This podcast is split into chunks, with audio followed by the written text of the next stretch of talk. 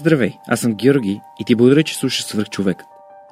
Преди да започнем, искам да ти напомня, че този подкаст се излъчва с подкрепата на TELUS International Europe. Ако живееш в чужбина, но имаш желание да се върнеш в България, TELUS International Europe ти дава възможност с платформата Мога там, искам тук. Освен конкретното предложение за работа, компанията ти предоставя 5000 лева бонус релокация, самолетен билет до България и подкрепа при установяване. Разбери повече и кандидатствай на iskamstelas.com. Вие слушате Свръхчовекът с Георги Ненов, подкастът, който ви вдъхновява да живеете живота на мечтите си. Отворете съзнанието си, за да почерпите от мъдростта и опита на успешни хора, иноватори, предприемачи, творци и мотиватори, които да ви покажат една различна гледна точка по пътя към вашия собствен успех. Има само едно време, което е от съществено значение и това време е сега.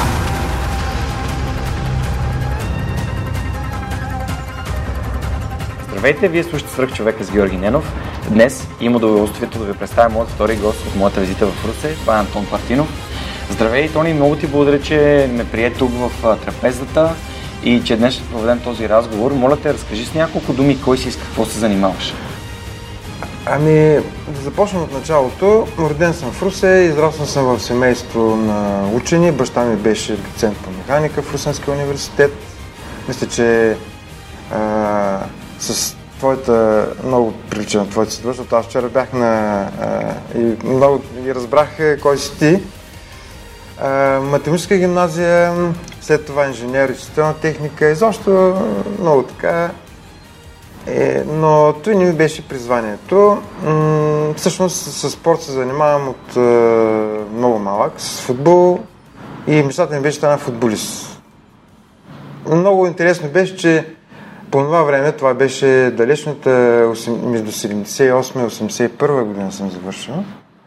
И тогава а, от хората, които се учиха, ние в математическата нямаше как да не се учим добре, беше много странно да занимаваш с спорт. Нали, беше идеята такава, що ме е спортист, той е двойка че пък другите не могат. И аз бях някаква много странна птица, защото вървях двете неща горе-долу заедно което е, събуждаше много така е, странни ситуации в учителите. Спомням си как е, моят учител по биология не ми писа 6 на края на годината, а трябваше да ми пише 6, поради причината, че аз ходех с топката на училище. Майка ми като един руто се среща и тя го зададе директно на пръста. Добре, що не пише? Ами как да му пише, като той деца носи топката, защото ние обичахме да играем в футбол. Е, не може той да бъде отличник и също време с. След това, естествено, по времето на комунизма, щом си добре с математиката, решаваш задачите къде да отидеш, ставаш инженер. Нали? Решаваш задачите ставаш инженер, но в един момент тази така житейска практика се сблъска челно с събитието през 89 година. Тоест аз дори работих две години като инженер в завода за пътящи устройства Велико Търново. Ние произвеждахме компютри за братската съветска страна. Естествено, пазара като се срина там и ние Останахте без работа. Останахме без работа. Тоест, последните, които влязохме, излязохме първи. Има такава памет в компютрите. И излязохме в една среда, която беше абсолютно непозната. Никой не беше подготвил, че ние трябва да оцелим в джунглата. Сега е малко по-различно. Хората, които подрастват, е, е, те подрастват в джунглата. Докато хората, които бяхме расли и бяхме се изградили вече, завършили висше образование, през това време, че дори на отгоре тези, които бяхме отличниците сравнително, нали, завършили престижно училище, висше образование, те се движиха по правилата, които установява системата. Изнъж правилата се променят, системата се проваля, и те, които бяха извън системата, извън правилата, те много бързо успяха. Защото те всъщност бяха извън системата. А всички останали стояхме е така като ступор. Тогава някъде, всъщност, аз в казармата започнах да се занимавам с бойниското. И това ми беше хоби. Тогава това хоби започна да ми се превръща професия. Какво ли съм работил? Бях, бил съм и бодигард. Нали, по това време. Слава на Бога, че а, не станах мутра. Защото тогава хората, които а, бях почти се допрял така до... А, които занимаваха с силови спортове, така се включваха и беше съвсем нормално да щом си такъв. И М- може ли да ми обясниш как се е ставало мутра? Това е нещо, което аз не разбирам, защото съм бил доста малък тогава в тези времена. А, и то някакси никой никой не ми е казал как става мутра. Един вид... А, Ами влизаш в някакви... Значи, по принцип, м- тези хора, които се занимават с а, силови спортове, дали борба, дали Да. бокс, дали карате, дали кикбокс или каквото да е, общо взето в залите тези момчета, които придобиват самочувствие, значи бойните изкуства, дават, ти казва, увереност. увереност, да ти се оставаш и те придобиват тази увереност, това, че са нещо повече. А, вече там вече е лошото в бойните изкуства. Създава его, искаш да кажеш. Абсолютно. Между другото, те бойните изкуства, а, едно от нещата, които създават, ако човек не го причупи по някакъв начин, създават много голямо его и се пръща в абсолютен минус. Както тогава. Те момчета, които бяха по спортни училища, по зали, които бяха дисциплинирани и така нататък, им казаха ми, добре, ето ги хората с парите, вие трябва да отидете им казвате, си плащат охрана, няма Охрана. значение, застраховка, охрана, както Да. искаш, Рекет. предвод, да. И си плащате, ни въззащитаваме и така нататък. И така. А, по този начин. Да, окей, добре. Беше ми интересно, защото наистина всички мутри, които аз знам, са занимавали с каратата, борби, както ти каза, Абсолютно, бокс. да. Значи, задължително е човека да бъде силен, уверен в себе си, да има някакви бойни умения и тогава вече той а, пред другите, които са по-слаби, по-неуверени, той така Да мачка. и казва да ги смачка. А, Да, да. В джуджитото е много интересно, защото а, там едно от първите неща, за които се учиш е смирение. Защото в джуджитото първо има много благодарност, когато подхождаш и към треньора, и към партньора, преди всяка борба дори имаш поздравяване помежду си. И другото, което много ми харесва там е, че колкото и да си добър, винаги има някой по-добър от теб и той ще те натупа. Това е много хубаво, но аз мога да кажа, тук ще ти опонирам. Гледах наскоро първото състезание, което предхожда UFC. UFC едно. Не, не, не. Където са различни- Преди, преди А, това е имало нещо друго, което наскоро го гледах. Се, м, интересувам се от тези неща. Къде се бяха събрали, м, би могло да бъде, преди да се направи UFC, Да. имало някаква м, наченкане да се почне верига, но е спряла. Победителя а, Силва, Клана Силва. Мгм. Еми, нямаше смирение в този човек, дори човека беше паднал, че всичко отгоре и го ритна. Да. Както де, е, отиваме в... По-нататък ще отидем на тази Добре, тема. окей, окей. С удоволствие. Тоест, той беше... Мисля, че това са едни от създателите на. Да, да, джуджитото всъщност идва от, от клана Грейси. Аз знам, че в Грейси. UFC 1 Силва ли, Грейс ли изпращат- беше? Да, да, Да, не, както из- да, едни от първите. да. Това става в случая някъде 90-те години, Да, началото, да. когато се започват те. И тогава наистина показва се, че защото бяха наистина от различни а, човека, който имаше хватова техника, победи ударниците. Кикбоксери, боксери излязоха, но той победи наистина. Хвърли се, още веднага му се хвърли в кръка, в момента, в който паднаха на земята, ударниците приключват. Чуя се какво да правят, а той ги задуши. Да. Нямаш таза си, нямаш краката си, не можеш да Няма, си не, не, ти, ти долу на земята не можеш да имаш ударни техники реални. Особено ако си отдолу.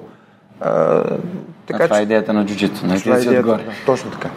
Не, ти и отдолу да си пак можеш да заключиш. Пак направиш, можеш да направиш ключ, Да, така. ако си добър.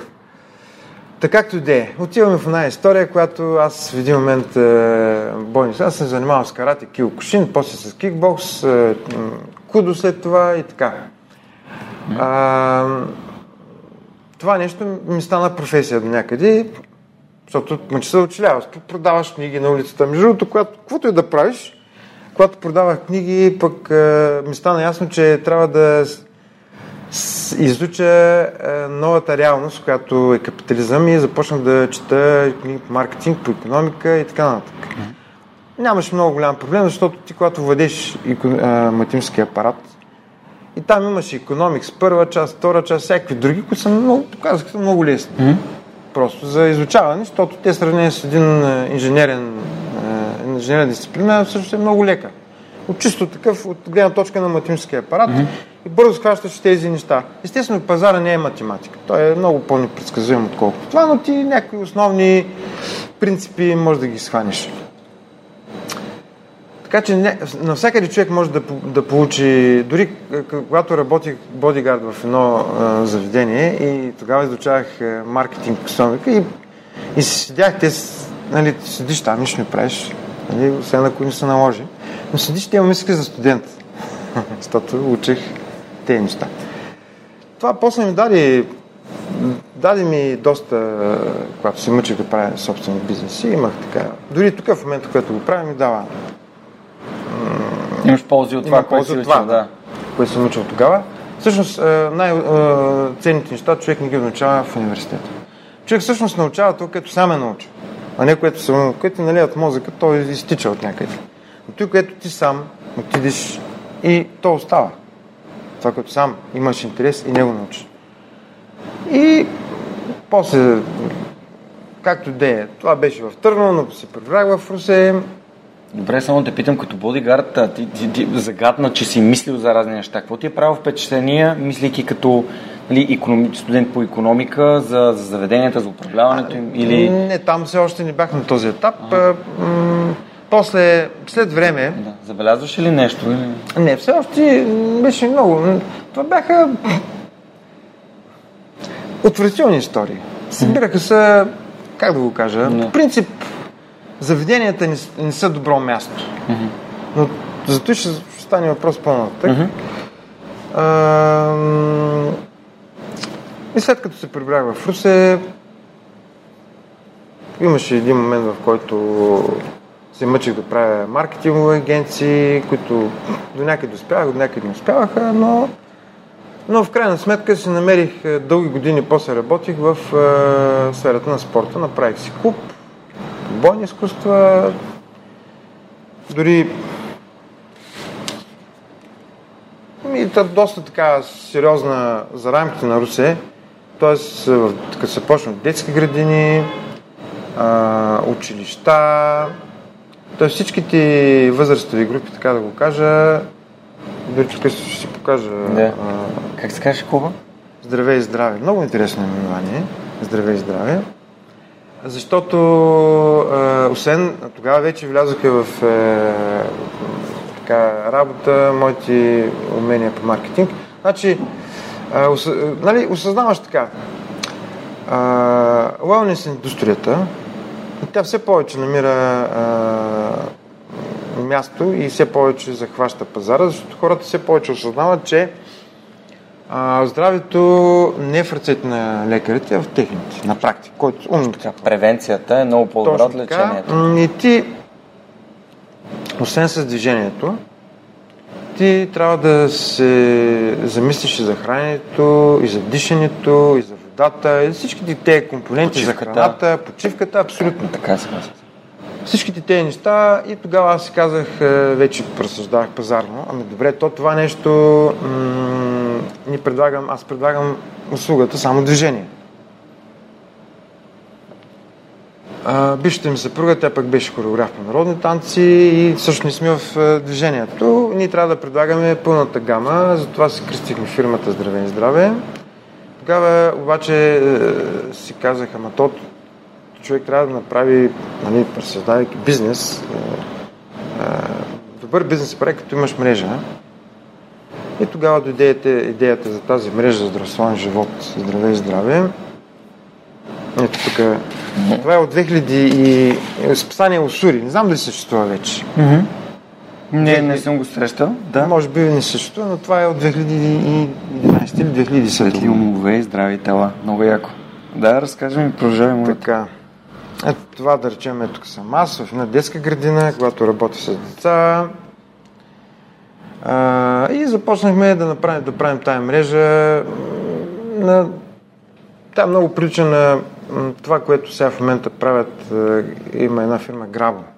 Грабо ги знам, да. Грабо. Интервюрал съм техни... а, Така, търговския им директор. Велизар. Преди, преди, значи нямаш ги грабо, но м, принципа пазарния идеята бизнес модела е подобен, но той е насочен в, е, само към е, обекти, които са свързани с е.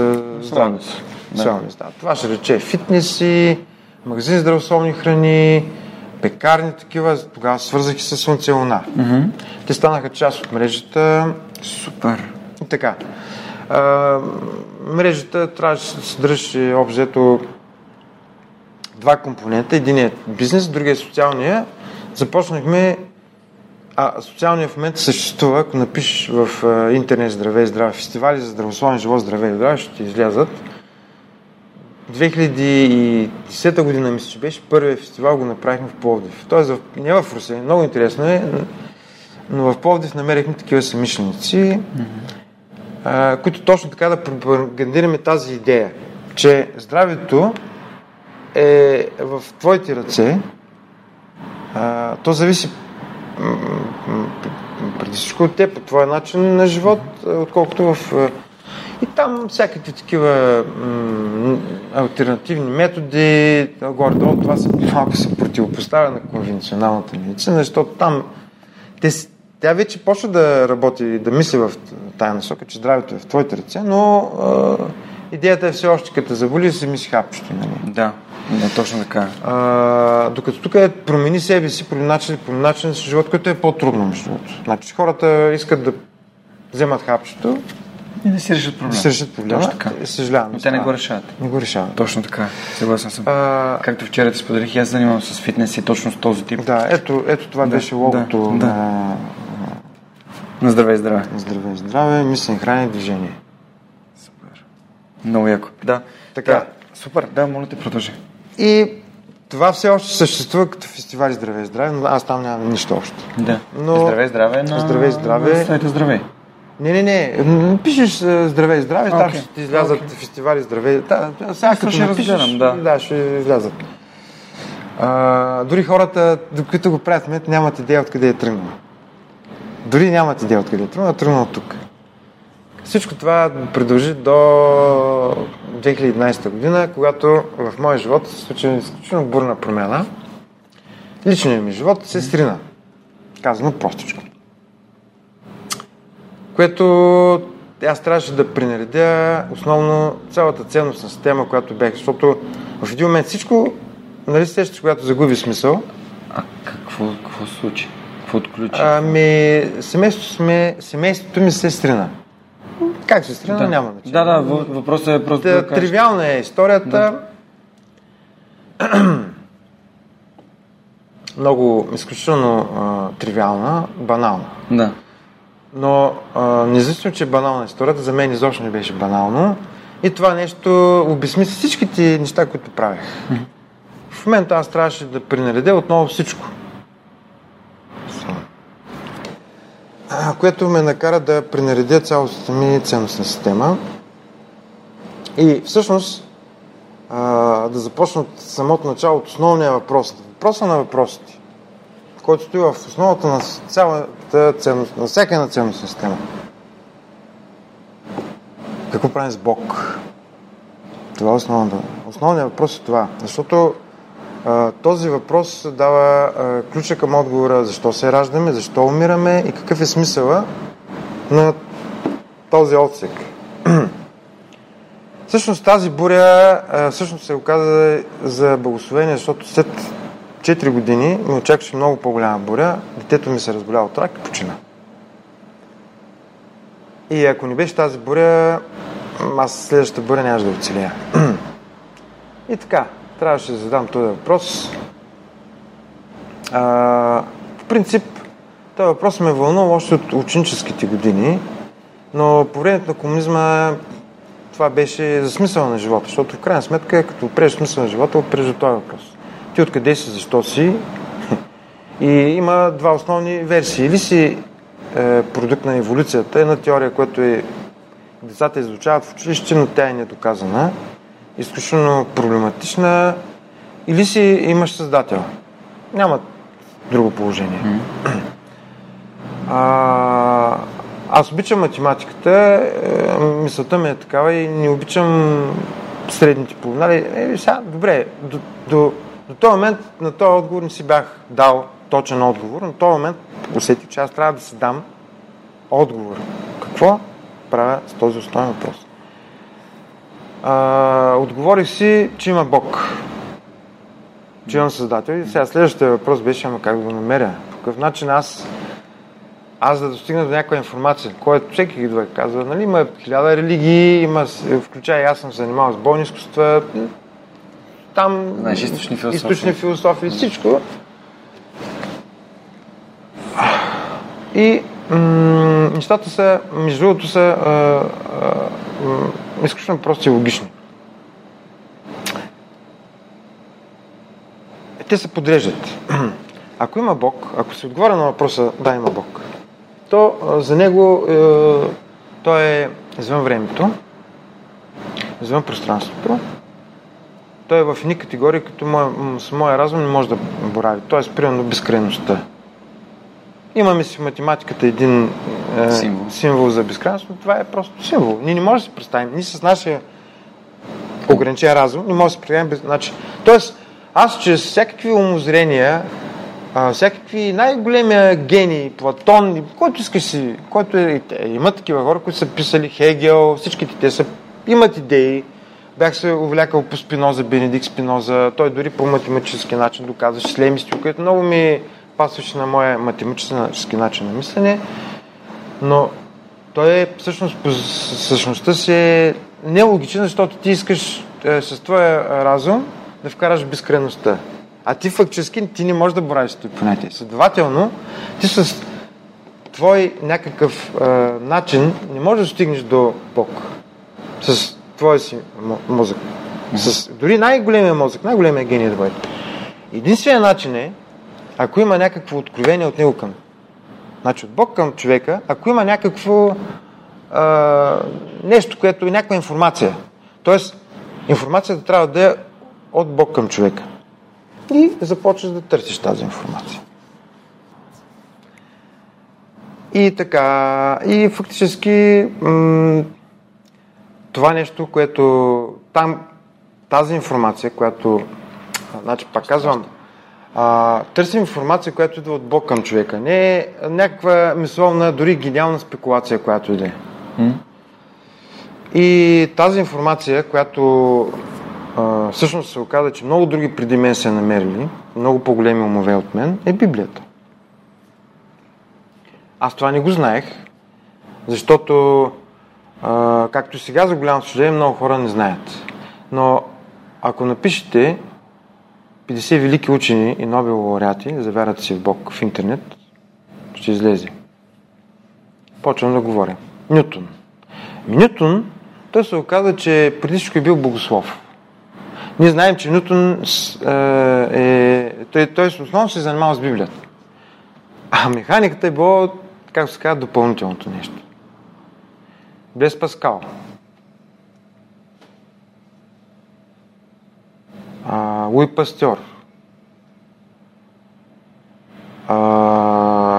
м, там, ако се влезе, значи оказа се, че почти всички Макс, създателите на квантовата механика, Вернер Хайзенберг, например, Вернер Хайзенберг казва следното нещо.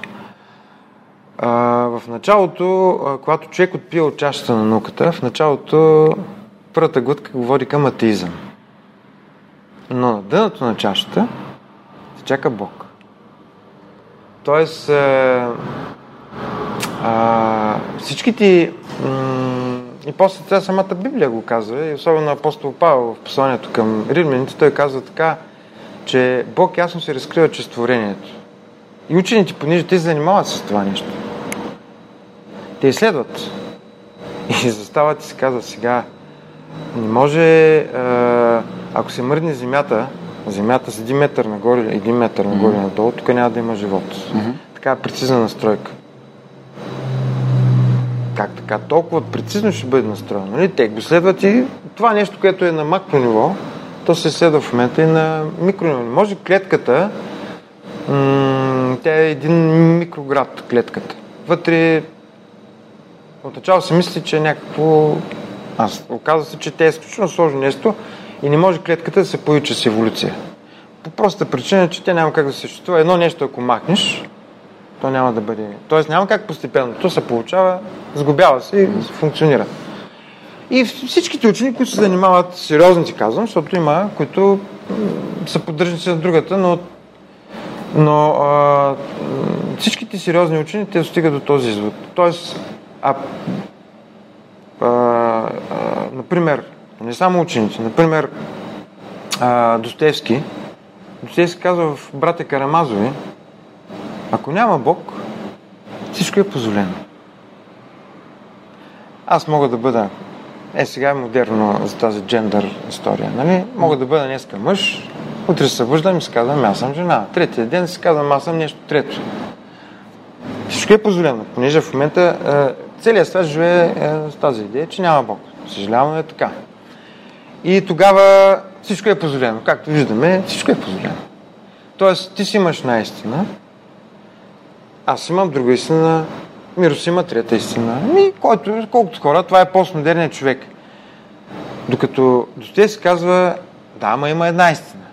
Значи, или има много истини, т.е. няма Бог и всеки човек си има някаква истина, или ако има Бог, има една истина. А, всъщност това е м- въпрос, оказва се, че това е въпрос а, не на доказателство, а въпрос на морален избор. Той е на избор. И въпрос на вяра. Или аз ще вярвам в едното, или ще вярвам в другото. Всъщност, в, в същността това е един изключително морален избор. А, който от една страна човек а, дали аз искам да, да правя каквото аз искам, или от друга страна има някакви права, които не ги определям аз. А всъщност те са определени от някой, който е над мен. Тоест имам създател, който определя правилата. И аз или съобразявам, или не съобразявам. И всъщност човек живее в този, тези две парадигми. Аз се правя каквото си искам, или другото има някакви права, в които се съобразявам. И така аз на времето трябваше да избера едно от двете парадигми. И избрах едната. И да намеря, пак се връщам към това послание, което Бог дава на човека.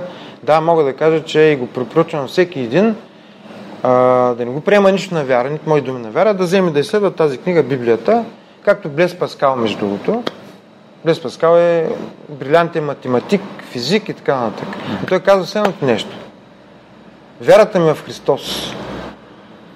Тя е доказана от изпълните пророчества в Стария, Завет, Библията. Значи човек може да седни, да поручи историята, да поручи Библията, това е систематичен подход, систематичен труд и той тогава ще види, че да, тази книга казва истината и понеже 30% от нея са пророчества, които са се сбъднали, които са се случили. Например, в Стария Завет се казва за град Тир. Че Тир, той ще бъде унищожен, дори земята ще бъде изтъргана много години преди това нещо да се случи. То се случва. Александър Македонски а, преди това Тир е бил много интересен град. Той е бил мегаполис, финикийски, финикийците занимават с търговия и когато дойде някой такъв завоевател да се... Задлъжнее някой много и как си решаваме проблема? Нали, ще го унищожим. Те отиват, имат един остров. Прибира се на острова, имат провизии, чакат. Пък армията отива там на, на брега и, и като гладни се прибира. И така са се справили. Докато Александър Македонски като идва, как изпълнява той пророчеството, което е писано в Библията? Ами той му идва гениалната идея да направи мост. Какво прави? Стъргва целият бряг до скала. И прави до а, острова Провак, всъщност. Армиите отиват и го приземат. Това не се изпълнява. В а, най-скоро време, най- това е на което бяхме свидетели. Например, за град Вавилон. Град Вавилон, пак Библията казва в Стария Завет, че той а, ще бъде унищожен и ще бъде само а, койоти, там и диви животни ще са свърталище. Садам Хусин, това пак не се знае, но е факт. Той каза, а това нещо, което го пише в Библията, няма да се случи. Той беше решил Вавилон отново да бъде а, столица на Ирак. Какво се случи? Няма го Садам Хусин, ама и Вавилон не е. Така че тези неща се случват както де. И фактически м- това нещо промени живота ми тотално промени живота ми и мога да кажа го промени към по-добро, защото то отговори на тези въпроси, на които а, а, аз до сега не си бях отговорил, а Библията дава отговор. Какъв е, защо се раждаме, защо умираме и какъв е смисъл а, на, на живота между, между отсека. Защо а, това а, така духовно оръжие, а мога да кажа, че преди това аз не съм се занимавал много, не съм бил запознат с много други духовни практики. Когато дойде момента, в който моят син 2014 година се разболя от рак, две години след това почина. Значи, когато дойде този момент, също този тази единствена константа в нашия живот, която се раждаме, знаем, че ще умрем. Всичко друго са променливи. Човек се изправи. Нищо друго, нищо друго, казвам, защото и други оръжия, така грубо, говорим в, е, с, е, малко с терминологията на бойните изкуства, но е, никакви други оръжия духовни не ти дават сила. Всички други, така да го нарека, отидоха в канала. И на мен и на него. Той знаеш, че умира. Библията Божието Слово, тази информация даде сила. Да и той да преодолее тази криза и аз да преодолея тази криза. И сега, каква е връзката с цялата история, с трапезата? Значи, е, тук трапезата е направена като едно място от вярващи хора, християни, които основната идея, значи, Бог е даваш Бог. Тоест, Бог, ако той няма нужда, той е самодостатъчен, той няма нужда от творенията. Всъщност, той поддържа творенията. Бог е най-големия слуга, казано по друг начин. Той не е някакъв... Той всеки момент дава. И всъщност проблемът на нас хората е, че а, ние сме обърнали формулата, която Христос е казва, че по-блажен е да даваш, колкото да получаваш. Ако обърнем това нещо, по-блажен е да получаваш, колкото да даваш, се получава този свят, който живеем ние. Абсолютна м- абсолютно неравенство, което става все по-голямо, т.е. 5% мисля, че от населението държат 80% от богатството. Повече 90 пъти. Дори 90, а, така. Значи добре, още по-голяма, което поражда всички възможни а, напрежения, които са в момента. И тези вълни, биженски и всякакви други такива неща. Откъде? От един духовен, а, така да го нарека, принцип, който се е обърнал. Който не е Божия принцип. За голямо съжаление, това е описано как се е. Това е въпросното грехопадение. Това е всъщност основата. И човека е това, което е. Така, това е нещо, което ние си казахме, добре, искаме да направим едно място, където хората да, да стимулираме даването. Между другото, има един физик, аз съм фен, Теодос Теодосев, може би. Нали? Даскалтел. А, така Даскалтел, който казва... Има... Жалост, не може да ми гостува в подкаст, аз го поканих, свързах се с него, така. но мисля, че му дойде, ще дойде време. Той казва, а, той е чул, а, че човекът може, а, може да се представи като дроп. А това е каза, а, не е негова мисъл, негова учител по математика. Дроп, в която а, даването е числителя, а вземането е знаменателя. Значи това... Тоест, колкото повече човек дава, толкова повече стоеността му се увеличава. Колкото повече човек взема, толкова повече стоеността и отива, може да в един момент да клони към нула. Нали, когато отдолу клониш към безкрайност, ти клониш към нула, това се вижда. Например, награбил съм многото пари и съм си направил вила за... И да не казвам, нали, Всичките ги виждаме примери от нашата действителност. Стоеността на този човек да е, на къде клони? Към нула. Той всъщност е една голяма черна дупка, която иска да смуче всичко възможно. За голямо съжаление, на този принцип а, а, действа капитализма малко или много, а той пък още по, а, по този начин действа в България, той пък е абсолютно дивашко, защото взимаш едно предприятие и единственото нещо, което можеш да направиш е да го разпродадеш на, на части и да направиш. Нали? Ти просто умножаваш стоеността му и ти, а, а, а за това става, защото твоята стоеност клони към нула. Ти не си способен друго да направиш, да вземеш. Ти не можеш да дадеш. Това е свързано с ценностите. Поне. Абсолютно. Абсолютно. И тук си е, казахме, сега ще направим едно място, където, и затова се казва трапезата, е, без значение човек е, каква вяра има, какво изповядва, е, той, ако иска, може да се включи като дава хората. Значи, следваш на трапезата да споделиш своите способности, а, умения а, и това стана 90 и, а, о, 90, 2015 година, декември месец. Все още нямаше пекарна. Аз все още не знаех, че ще правя хляб, защото никога при живота си не бях купил тесто. И е, направихме един анкетен лист. Само момент да го покажа. 2015 година, декември месец. И си казах, какво мога да правя аз за другите? И мога да да ми давам, да ми водя спортни тренировки. И един път седмично, седмично, всъщност два пъти мисля, че беше, няма значение, това е подробност, започнах да се събираме една групичка тук, дори в библиотеката групата се казваше Живее активно. Идеята беше да аз да им, да им дам неща, които знам аз на много упражнения. Не бойни изкуства, а много упражнения, които те могат да използват в ежедневието си.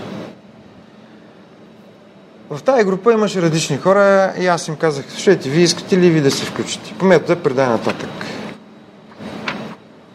И те погледнаха, «Ами аз мога да помогна с това, с това, с това и започнаха.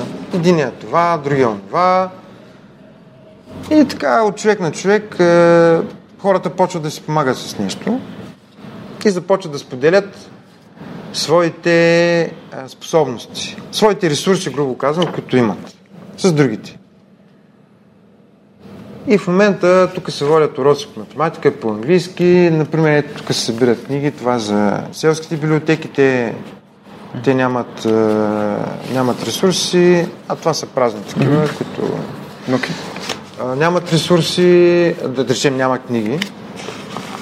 А, на, на две библиотеки сме помогнали Стоян Зимово и библиотека Ново село, Ново село, Ново село. А сега това е за една библиотека Русенско. То- Тето, тези книги, които се събират.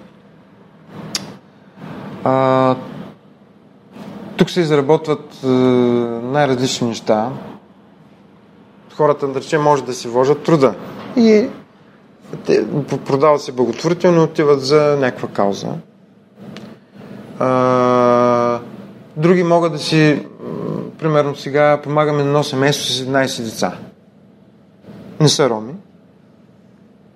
Най-интересно, че в България това семейство, вместо да бъде подмогнато от държавата, то бива буквално преследвано. Да ни кажа, че и обществото малко преследва, защото те ми споделиха, където отидат на квартира, а, съседите почват да им правят проблеми, че да им пращат социалните, защото най-съсът искат на детска градина и дига шум. И в един момент твоето спокойствие, нали се сещаш, се нарушава. Да. И ти си гледаш да ги изгониш някакси от, от твоето съседство. Макар, че пък ето другия проблем. Нацията нали застарява. И, и какво правим? И мисля, всички да кажем, браво на ти семейство, имат и деца, и деца са отличници. Всички казват, е, вие къл, имате ли бе, що сте наредили толкова? Ще ви вземем децата. Нали? Намерихме им и жилище, където, нали, по, по метода човек има от, от мрежата, който пък има къща на село, която, която са дали да заживеят хората без пари. Само да си плаща сме, а, Сметки. сме, сметките. А, да, а, ето там в, ка- в онзи онова кашонче, там се събират най-различни неща за тях, защото те имат нужда от, от 11 деца, трудно се отглеждат. Е, Само мъжа работи, си на заплата, нали, и то в град Русе, трудно се отглеждат, но ето така хората всъщност биват стимулирани. Всъщност, ако отидем към това, което те оказа за човека като, като дроп, а трапезата е място, където на хората се предлага да повишат своята стоеност. Т.е. да увеличат даването, да намалят взимането. То дори не е толкова да намалят взимането, защото те дават ни ресурси, които реално погледнато в тях не, не, не, не ги използват. Например, къщата, ми тя стои така, по-добре някой да живее в нея. Малко, Дори... Това малкото дай и ще получиш. А не, не, то това нещо, всичките неща са, Библията са описани, пусни хляба си по водата и това е в притчите и псалмите. Значи, оказва се, че всичките мисли, които някакви мислители не ги откриват и, се, и се представят, те са написани вече в Библията. А, така че това е още едно от нещата, които мене ме за доказателство, че това нещо, тази книга е, е информация, която е от Бога. Освен това, тази книга променя хората. Ще дам конкретен пример. Има една общност в България, ромската общност, която се мъчи да се интегрира от много години, сумати пари се изляха и в крайна сметка ефектът е нулев. Казват го, аз по цял ден като правя хляб, слушам радио и слушам. Но аз познавам а, в тези а, цигански гета, където са влезли хората, които проповядват Библията, т.е. протестантските църкви. Те са, които... Аз с очите съм видял как хората се променят. Те са се променили. И цели общности са променили. И наистина това е нещо, което а, Библията е нещо, което променя хората. И тук отиваме вече към трапезата, как а, ние предлагаме на хората всъщност да а, споделят своите способности, без значение на това дали вярват, дори имаш, има човек, който казва, аз вика съм ти добре, към няма проблем.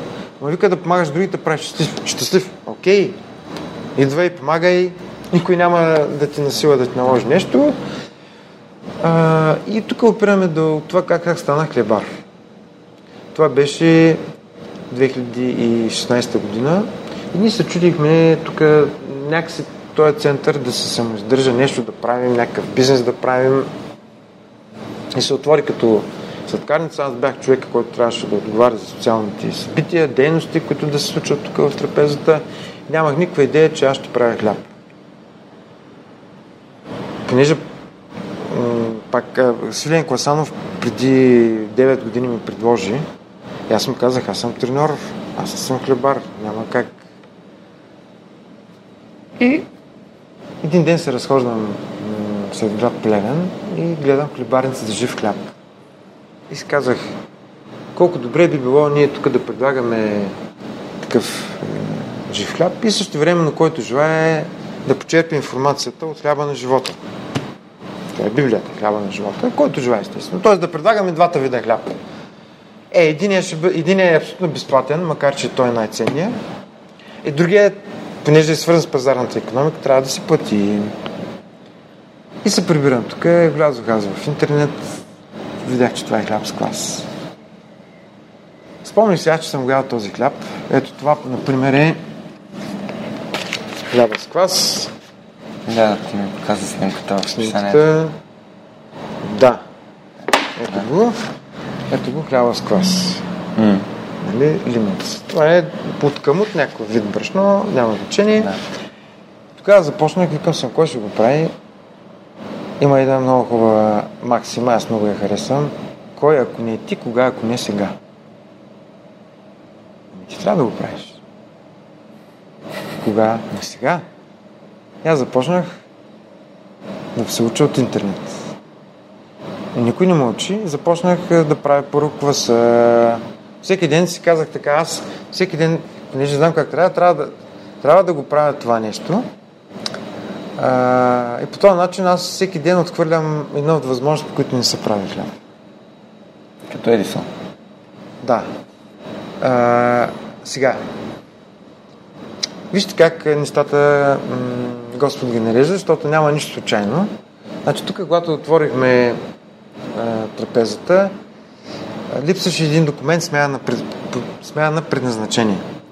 Понеже той е бил магазин за строителни материали, собственик също е вярващ, той, той всъщност даде тласък на цялата работа. Така, това нещо ще го дам да се прави за такова. За такава цел.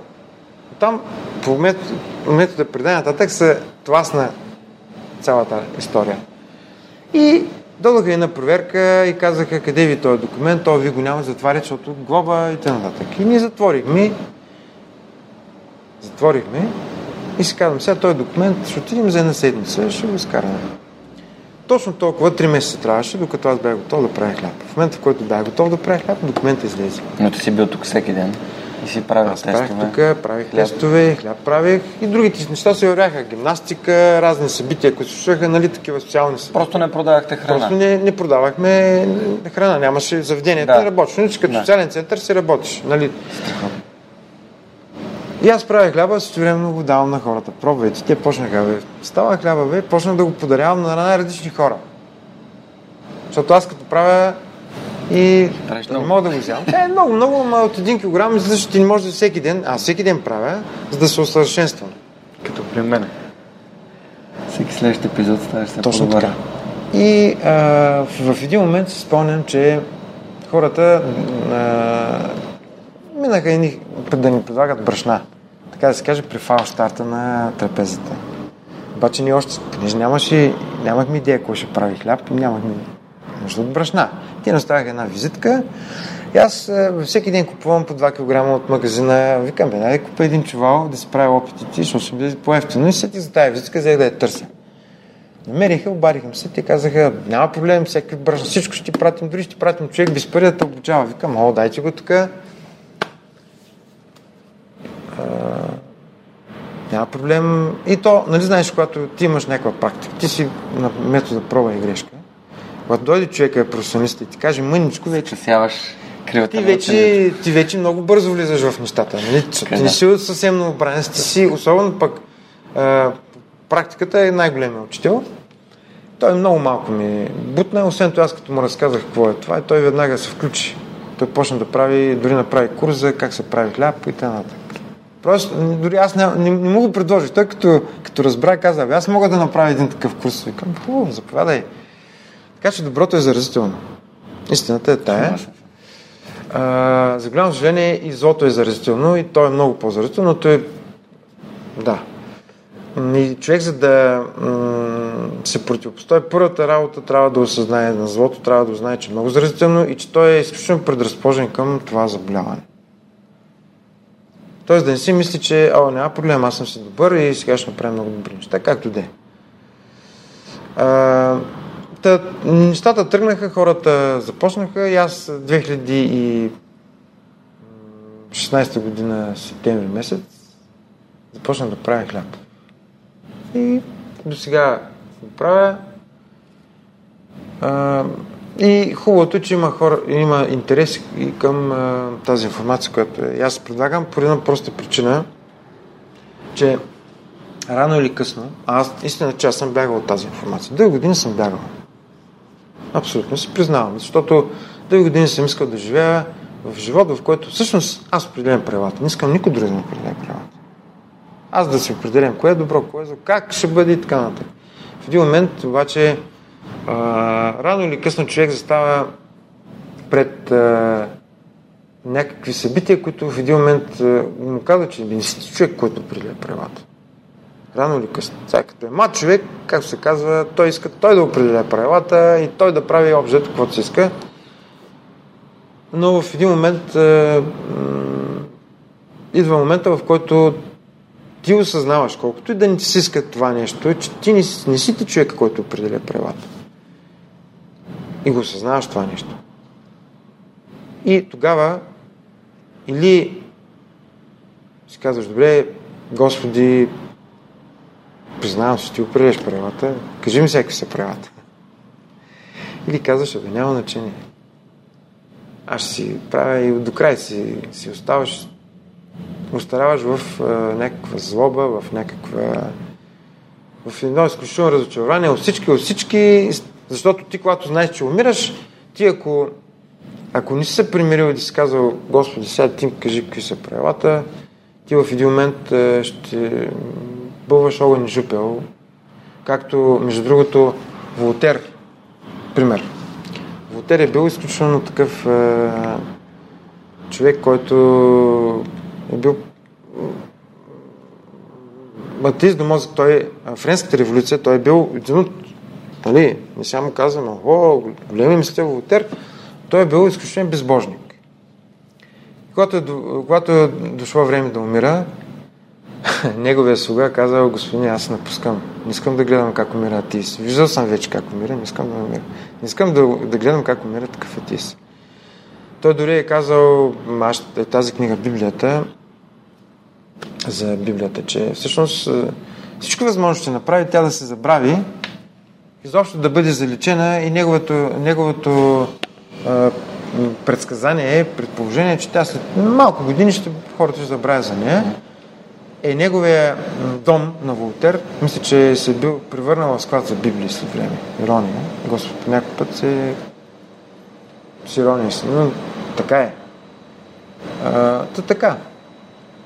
Тук в трапезата се случват... А, значи това е един център, в който е присъщо социален център, доброволчески център и който има желание да опита от другия хляб, е добре дошъл. Който няма, няма проблем. Пак е добре дошъл. Пак е добре дошъл, да. Няма лошо, не е смисъл. А, Бог, Бог не е натрапник, искам да кажа, да, че да. той не е натрапник, никога на сила нещо ни кара да прави. И изключително е това, че Бог е даваш Бог. А всъщност това най-добре се вижда в и затова в лицето на Исус Христос, и той казва, който ме видял мене, видял Бога. Той е изявил характер, Божия характер. А какво мислиш за това разделение на християнството, нали, различните течения? Е, тук покрай това, че папата беше в България, някои така веднага заклеймиха католицизма, пък ти сега говориш за Волтера и Франция са католици. Значи искам да кажа следното нещо, че а, това разделение също е описано в Библията. Е, причината на това разделение е, е много простичка. А, значи, когато Христос идва, евреите искат да го направят цар. Но той казва, чакайте малко сега. Аз не... Защото евреите за тях е, м- те искат да се освободят от римско владичество. И Месия, а понеже той е предсказан в Стария Завет, те очакват Месия, който ще го освободи от Рим, а не от греха. Той е вече дълбоко какво означава греха, но греха не е равно на римското владичество или турското робство или някакво друго робство. И Христос си да я казва, аз не идвам за това да ви стана цар или да освободя политически от някой друго, а да освободя от силата на греха. Те не го разбират за това нещо и затова и го разпъват. А, проблемът да, на разделението на църквите е, че църквите са станали политически играчи. Те всъщност се отклоняват от... Е, първо Библията се отклонява тотално. Не искам да влизам в подробностите. Но, например, Лев Толстой, той го изявлява. Той, той е отвъчен от е, православната църква. Защо? Ами защото той в романа си Възкресение, той много ясно казва там, той е много силен роман, християнски роман, той казва, добре, ме те не видяха ли, че тези икони, с тези неща, те нарушават директно заповедта за не се прави изображения, не се прави комири, там в Библията го има. И те, нали, но защо, защо всичките тези е, отклонения от Библията? Ами е много простичко. Когато император Константин в е, трети век, значи първо християнство се мъчи да бъде унищожено, не, не, успява нали, Римската империя, тогава какво се прави? Нещо, което не може да го унищожиш, на пригода ти работи за теб. И те много добре го правят. А, те фактически пръщат религията в държавна, официална религия и в политически инструмент. Тогава, например, например а, се поради идеята, че по-добре езичници да разберат Библията, започва да се правят комикси. Нали, смисъл изображение. На този, на онзи и така нататък. Ама езичниците имали една Афродита, богинята, и те всичките си, нали, нямам си идея, нали, аз също съм нямал идея. Но благодарение на това, че е, се запознах с Библията, аз запознах с, изобщо с история на религиите и така нататък, с е, нещата. И фактически какво се прави на един народ, който е свикнал с, да си има богиня Афродита, Не трябва да му се продължи заместител. Много лесен, който е и какво се прави, прави се Дева Мария. И сега, като, си имат култ към девата, като изобщо няма нищо общо Библията. На що се е направилото нещо? Ами защото да, да имаме по-голяма маса, нали? Да имаме един а, голям а, наплив от хора, т.е. да имаме повече а, политическа власт. Пак отиваме към основната идея. Христос не идва да прави политика тук, а всъщност църквата започва да прави политика и затова е това, в което е. Тя се отделила тотално от Библията и от... Е, мога да вляза много примери. Окей. Добре, мен, аз по принцип а, така разглеждам религията като общо взето а, един вид наука за вярата, М, където различни хора на различни места по света имат различни разбирания за, за вярата. Абсолютно, абсолютно. Значи, а, хората имат различни разбирания за вярата, но въпросът е такъв. Няма човек без вяра. Айде, ще от другата гледна точка. Така е. Дори атеиста, който е атеист, той също вярва че няма...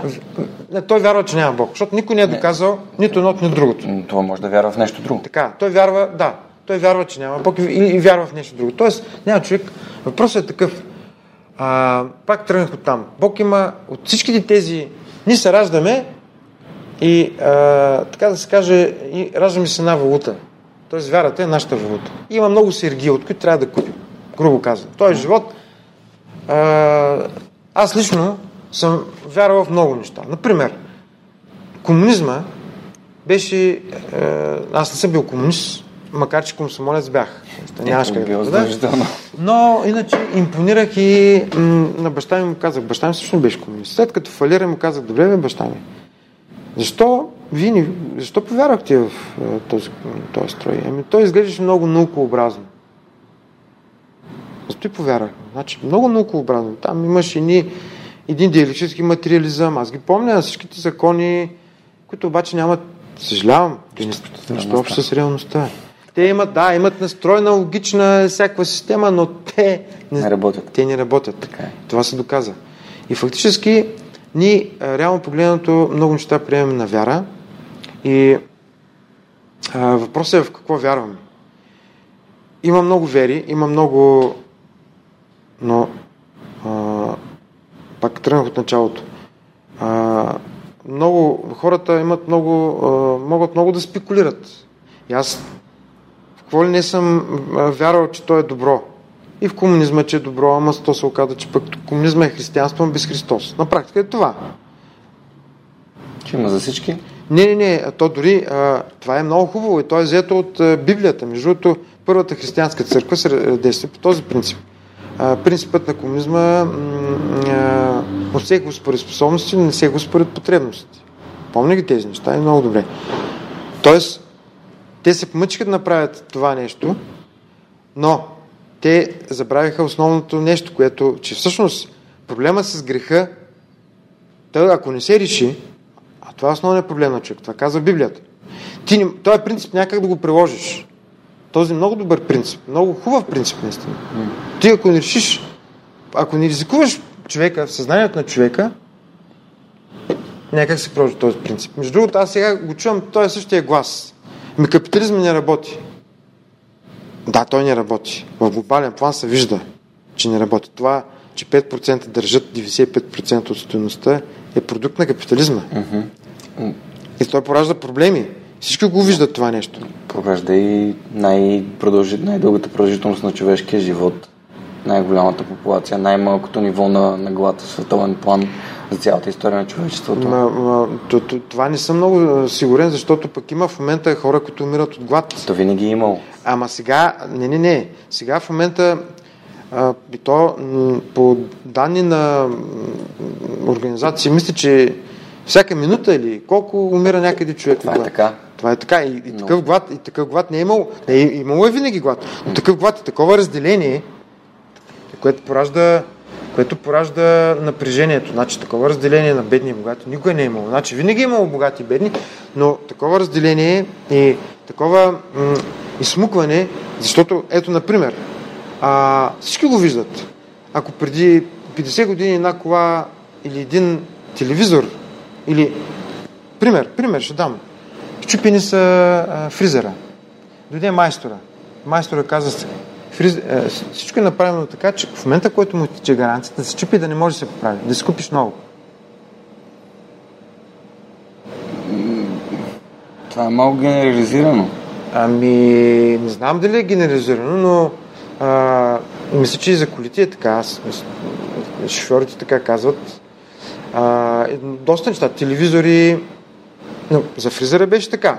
Защото при, при капитализма е един такъв, има един такъв момент. Непрекъснато трябва да се върти. Непрекъснато трябва да има увеличаване на продукта.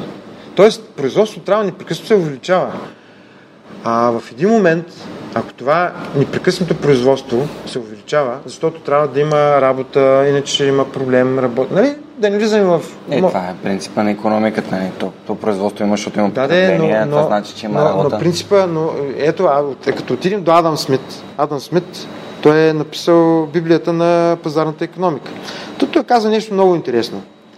А, в богатството на народите. Той казва така. И той създава една малко идеалистична картина, която далече не е тая изкривена, не е чиста такава. В момента всеки се мъчи да монополизира, но къде отива, къде, той го каза проблема. А, а, хлебаря, месаря, за, занечета, той не се мъчи, неговата цел е, неговата, неговата цел е печалба.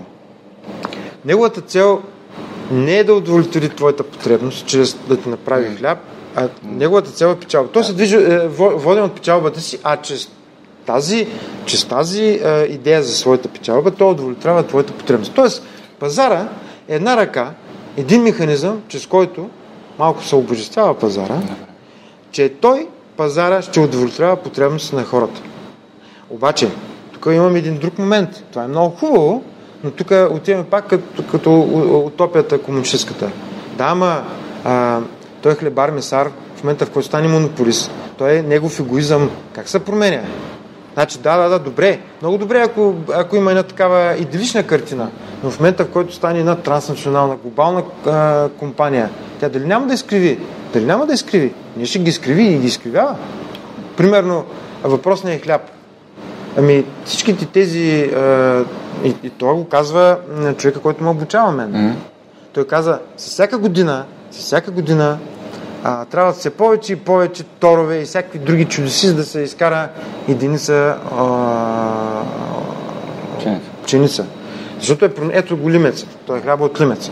Той е, а, не, не е модифициран. Всичко друго, Да. малко или много е модифицирано. Защо? Защото искам да изкараме Повече от повече от по-малко. А, а, проблемът е такъв, че това нещо обаче решава до някъде на пръв поглед проблема, но създава много други проблеми. Добре, аз имам въпрос. Ако ти създаваш бизнес само за, с печалбата като основна цел, а не с решението на потребителския проблем, той потребителя няма да купува от теб. Не, абсолютно съм съгласен. Тоест ти Значи, не му даваш нещо качествено, е, той, той ще е. каже, ми твой хляб не ми харесва или твоето кафе не ми харесва. Нали, абсолютно съгласен. Въпросът е, че когато... М- значи, ето тук приемем до ония принцип, който Христос казва. Значи, по-блажен е да даваш, колкото да получаваш, или по-блажен е... Аз няма как да получа, ако не да дам. дадеш, точно. Така е. А, а, но, ако аз съм обърнал принципа, принципа, ако съм го обърнал, тогава а, всъщност а, моята идея, аз знам, че, аз знам, че за да, за да получа, трябва да дам. Трябва да, трябва да удовлетворя някаква потребност. Абсолютно. Но в крайна сметка, а, моят стремеж, логичен въпрос. Да, аз уд- удовлетворявам потребности на хората. Обаче, ако ме води все повече и по-големите, и по-големите, и по-големите печалби, то а, дали аз в един момент, а, и това е водещото, а не обратното, а, аз в един момент няма да почна да нарушавам потребности. Било чрез, да кажем, а, некоректни, било чрез не малки текстове, нали, кредит. Банката удовлетворява потребност. Ама унес клаузи, които са, те са с малък текст, да не се прочитат. Нали? Дали е, проблема с е, всички видове монополисти, които, които непрекъснато, дали са някакви големи вериги, е, м, които в маркетинговия канал който е производител, търговец и така нататък. Там, когато има един голям той маркетингов канал, който дотива до потребителя, той започва да... Той, той няма кой да го ограничава него. Той, той става... е различен. Да, той, и той започва да диктува условията на всичките и почва да ги мачка, грубо казвам. Да. И, и обаче ги мачка по културен начин, по цивилизован начин. Няма да каже сега ще смачкам, той дори казва, това е за... Това е добро. Това е за доброто на всички, аз това го правя. Това е най-голямата демагогия. И, и това нещо се прави, и това нещо, то не може да се ограничи, защото в крайна сметка проблемът е тук в човека. Да, човека застава така. И той в един момент, когато няма кой да го ограничи, той може да направи ужасни неща. И реално погледнато, това, че в момента 5, 5% държат 95%. А между другото, библейския модел, економиката в Израел е много интересна, която абсолютно а, не може да случи това нещо в Стария Завет. Там нещата са следните. Играем тази игра на монополи, така да го кажа. Бизнес играта играем. Обаче играем до седмата година. В седмата година собствеността може, може дори да ми станеш роб. Нали, там да, да задлъжнеш ти ми ставаш роб. На седмата година собствеността се връща обратно по местата. Тоест, рестартира се. Няма как. Разбираш ли това нещо да се случи? Много прост начин. Изключително прост начин. И това нещо няма как да се случи. Това е в, е, в економическата игра, която, понеже Израел е бил трябвало, трябвало да бъде модел за всички, как да живеят. И тая е била економиката. Да, нямаш проблем. Играйте си на бизнес. Играйте си, няма лошо. Но на седмата година всичко трябва да се занули, да почне от начало. И тогава това нещо не би могло да случи никога. Виж колко е просто. Да, да, но тогава хората, които 7 години си клатили краката, всъщност един вид какво се случва с тях? А, значи... Не са научили нищо и са, са живяли по някакъв удобен за тях начин. А, добре, дори да предположим, да предположим, макар че те, а, контекстът е съвсем различен. Да. Значи, а, културният контекст е съвсем различен. Така е, да. Значи, а, културният контекст на м, еврейския народ, той е в а, Тората. Тората е, това е, там са 10 Божи заповеди. Между другото, има една четвърта заповед.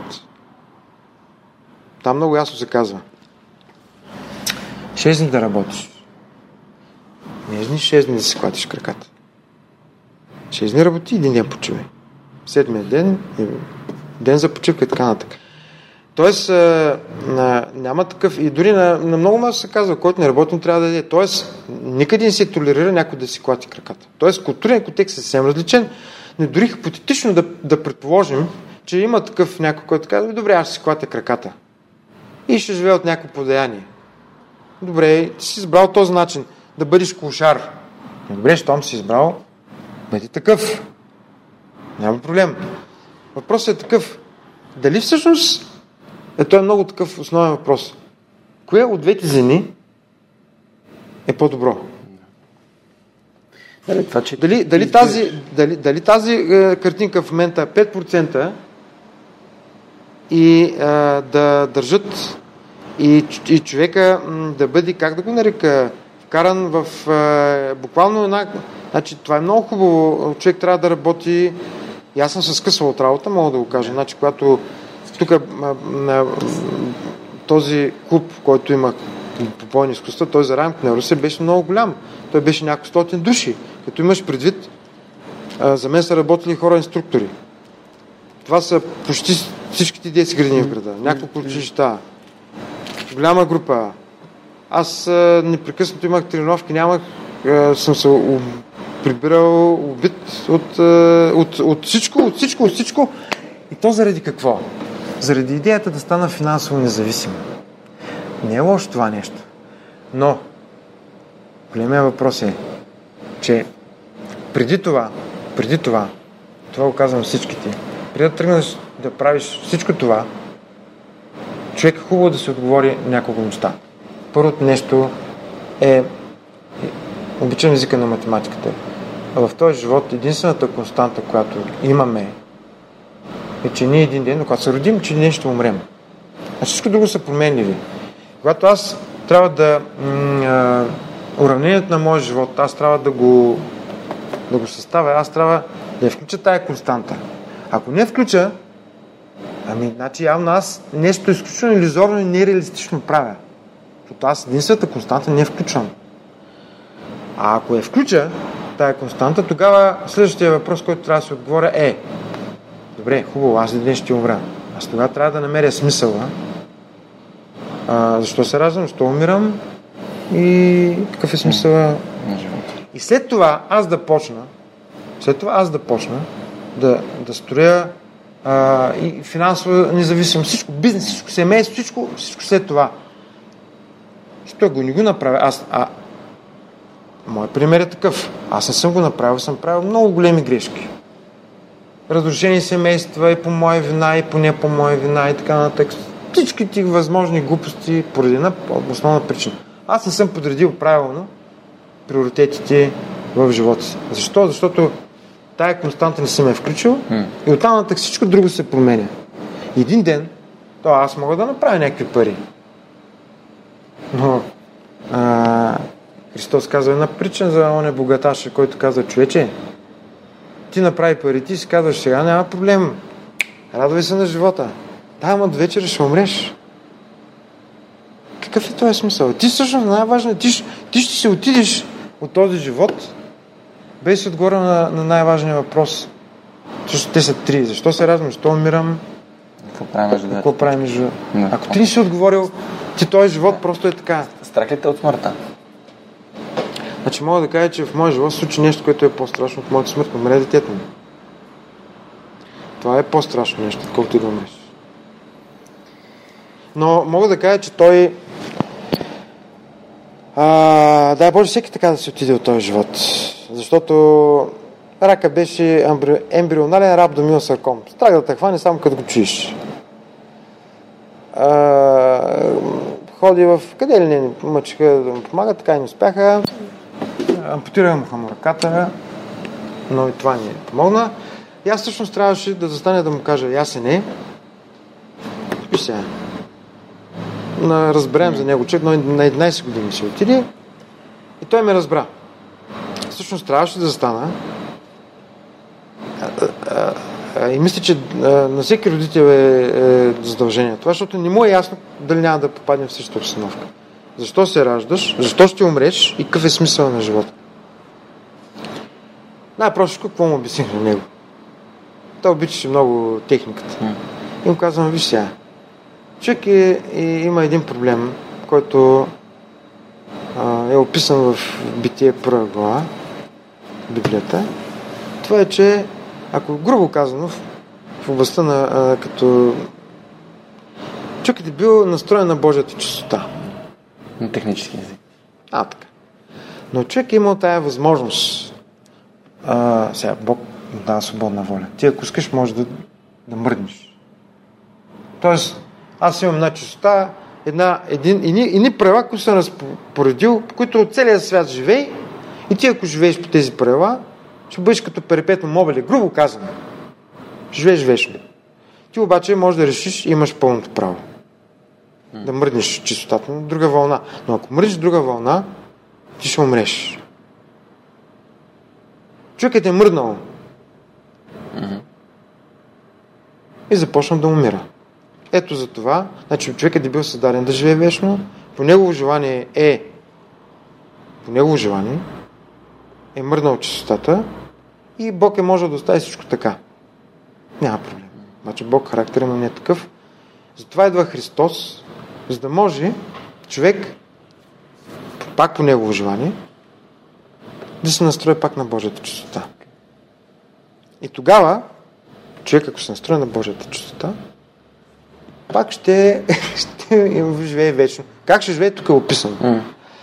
Сега, това нещо защо а, помогна на ясен? Защото оставаше една седмица, докато ще почини, вече му бяха ампутирали ръката, той нямаше сила да ходи до туалетната и трябваше да го нося. И сега се чуя как да му кажа, Яско, не се преснявай, сега ти ще заспиш и следващия момент ще се будиш и ще видиш Христос. И се чуя как да му кажа, и му казвам, ясен, ти знаеш, че един ден отново ще имаш ръка, той казва, знам. Така че не от това нещо му даде сила, не нали, той да каже да, да, да, аз ще умра, няма проблем. Но аз знам, че ще имам ръка от това. Добре, аз винаги питам хората, които гостуват свръх човека за, за книгите, които биха препоръчали. Тук едната вече е ясна коя е. Да, да, да. Препоръчвам на Библията и то систематично изследване. Значи това не е моя мисъл. Много хора, а, големи а, умове, аз не се смятам за такъв, препоръчат това нещо. Също така а, има един предразсъдък, предупреждавам, който аз съм го имал този предразсъдък, че това е за някакви баби, дядовци, тук едни басни са, не е така. Изучавайте. А, тази книга. Също така препоръчвам а, всички възможни книги, които а, биха, биха отворили по някакъв начин очите на човека към... Значи, а, кои книги не бих препоръчал? Айде това, оттам. Ами, по-скоро не, нека да не говорим за книги, да, които не добре, препоръчвам. книгите, книгите, които... Да, един-два примера книги, които на теб сти били Например, полезни, ти, например сте книгите по економика а, и маркетинг, например, на Филип Котвър, като основи на маркетинга, бих препоръчал. Теория на цените. Между другото, хубаво е човек да, да разбере как функционира пазарната економика. Мгм. Съгласен? Теория на цените на Фридман, а, Ето, много хубава книга. А, това, това са по економика. Сега, аз обичам математиката. Значи, м- математиката е един изключително точен е, език. Бих препоръчал, е, независимо от това дали ви харесва или не ви харесва математиката, тя м- дава на човека едно системно мислене, системно, систематично мислене, значи подредено системно мислене. А, също така, м- няма лошо, бих, бих препоръчал, м- речем, един такъв а, а, мислител като Блес Паскал, като Бердяев, християнски философ Бердяев. Бих препоръчал класиците. Аз знам, че тези класици трудно се четат и аз като съм го чел като, като ученик, че не съм разбрал. Просто ги препоръчетох. Например, Достоевски, Толстой. Не, вече го спомен, спомена ги.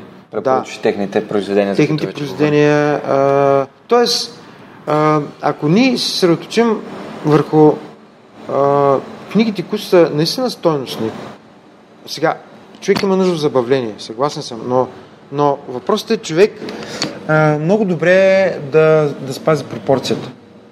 Защото в един момент едно шоу може да ти може да ти с другата крайност. Ти само да, ти само да, да минеш само на шоута и и, и за голямо съжаление, мозъкът е нещо, което много лесно може да залинее. То е малко като тялото.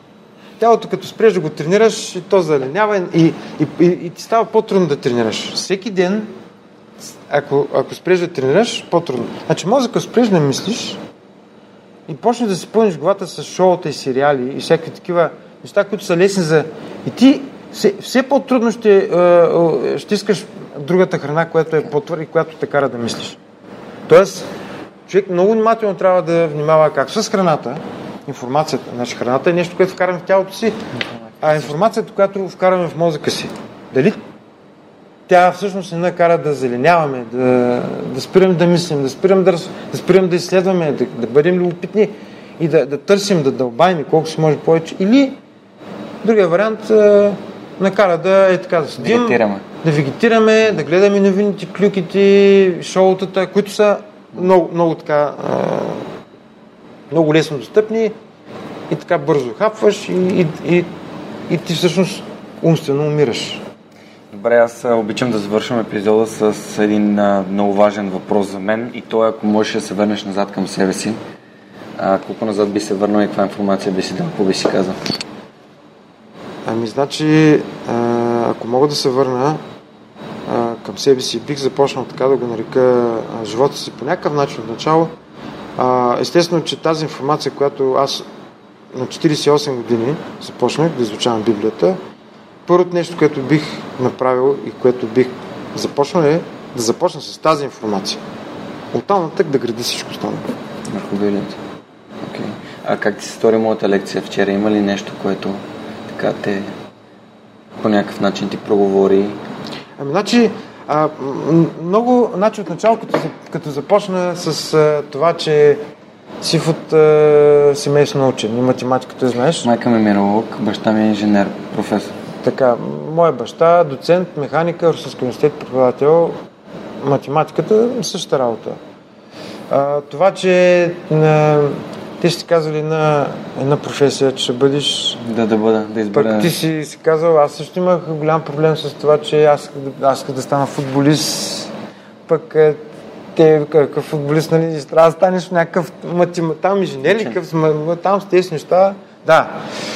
А, и така нататък, е, много а, с а, това, че м, да, това е много хубаво, че си казал, аз искам да помогна по някакъв начин на, на другите.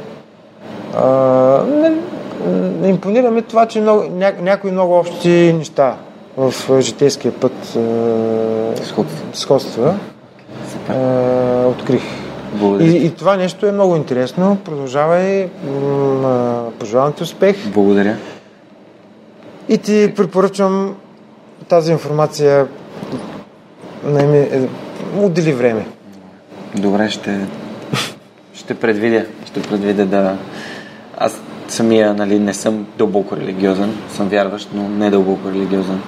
Кръстен съм и ам, по някакъв начин усещам, нали, най-близки ми човек, моят дядо, който почина, него съм кръстен. Той беше футболист. А, след това строителен, а, строителен техник, много страхотен човек. А, ходили си в Горна Оряховица. А, Баща, а, дядо ми беше един от хората, които са създали центъра на Горна Оряховица, mm-hmm. изградили и той така с гордост му носи името. А всъщност исках само да, да дам а, възможност да кажете на хората от Русе, които не знаят за трапезата, ако изобщо има такива хора, как могат те да ви помогнат, изобщо хората, които следят подкаста, как могат да се включат, да ви подкрепят, да разберат повече за вашите каузи, инициативи. Ами, имаме Фейсбук център Трапезата. Като вляза в Фейсбук център Аз ще го Трапезата. сложа в инфо. Да, да, да, Фейсбук център Трапезата и там а, най-лесно могат да се, да се да се видят какви инициативи правим, а пък а, спокойно могат да дойдат на мястото. Светин ум номер 7 се казва точно срещу новата църква, сега светих, което е правена и могат да се включат в различните доброволчески инициативи, които вървят. Много ти благодаря, Тони, за, за отделеното време. Искам да благодаря и на, на Миро, на Деси, на Веско и на Клуб Мечтател и а, това, което правят и Гредорет, а, за това, което правят и за това, че ме поканиха в Русе да говоря на вечери за дневници и да, ме, а, да ми разкажат тези две истории на Деси и твоята. А, аз им обещах да се върна това лято още пак, още веднъж, този път на мотор. Заповядайте тук. А, и така, а, благодаря на всички за гостоприемството, благодаря на всички от Руси, които дойдоха след събитието да, да пием по да си поговорим, беше изключително приятно и ще се радвам следващия път, като дойда да съберем всички слушатели на Свърх човека в града а, и съответно да си изградите някакво малко общество, да се познавате и да, да общувате, защото, както и ти каза, даването е, трябва да идва преди получаването. А, благодаря ви, че бяхте с нас в този епизод и до следващия път. Чао, чао! Този епизод достигна до вас благодарение на усилията на екипа и подкрепата на дарителите на Свърхчовекът. Автор и водещ Георги Ненов, аудиообработка Радослав Радоев, креатив Анелия Пейчева, маркетинг Анна Мария Ангелова, консултант Неда Борисова. Както и все по-големия списък с хора, които подкрепят свръхчовека, за което съм им безкрайно благодарен. Георги Малчев, Симона Дакова, Павлина Маринова, Ивайло Кенов, Даниел Гочев, Йордан Димитров, Христо Христов, Теодора Георгиева, Ясен Михайлов, Любомир Киров, Ралица Куманова, Анна Андонова, Емин Мола Ахмед, Ивайло Христов, Атанас Деневски, Марин Митев, Николай Василев, Александър Силгиджиан, Емилиан Николов, Нели Димитрова, Енчо Боев, Андрей Грозданов, Димитър Парушев, Джанер Кафеджи, Маргарита Труанска, Йордан Василев, Райко Гарков, Александър Гейне, Живко Тодоров, Борислав Сандев, Галин Стефанов, Деница Димитрова, Атанас Атанасов, Бисер Вълов, Мария Дилова, Християн Стоилков, Даниел Гошев, Яни Джуров, Богомила Трайкова, Асен Цветков, Яна Петрова, Георги Генов, Юлиана Андреева, Мирослав Желещев, Иван Игнатов, Радислав Данев, Катерина Апостолова, Коста Атанасов, Боряна Георгиева, Надежда Гешева, Ивайло Янков, Ивайло Стефанов, Тодор Петков, Константин Спасов, Невена Пеева Тодорова, Силвина Форнаджиева, Борислав Дончев, Павлина Андонова Иванова, Цвети Тотева, Камен Стойков, Радослав Георгиев, Помен Иванов, Лиляна Берон, Христо Бакалов, Кирил Юнаков, Пламенка Матева, Кристиян Михайлов, Ели Спасова, Александър Гиновски, Мирослав Моравски, Николай Маринов, Никола Томов, Георги Орданов, Александър Куманов, Евелина Костадинова, Мирослав Филков, Мартин Ангелов, Даниил Петков, Стани Цветанова, Румен Митев, Нетко Христов, Иван Белчев, Синди Стефанова, Марин Петков и Мартина Георгиева. Хора, благодаря ви. Напомням, че в момента в който станем 100, ще си направим едно огромно парти, за да го отпразнуваме. Всичко най-хубаво за тази седмица и до скоро. Чао!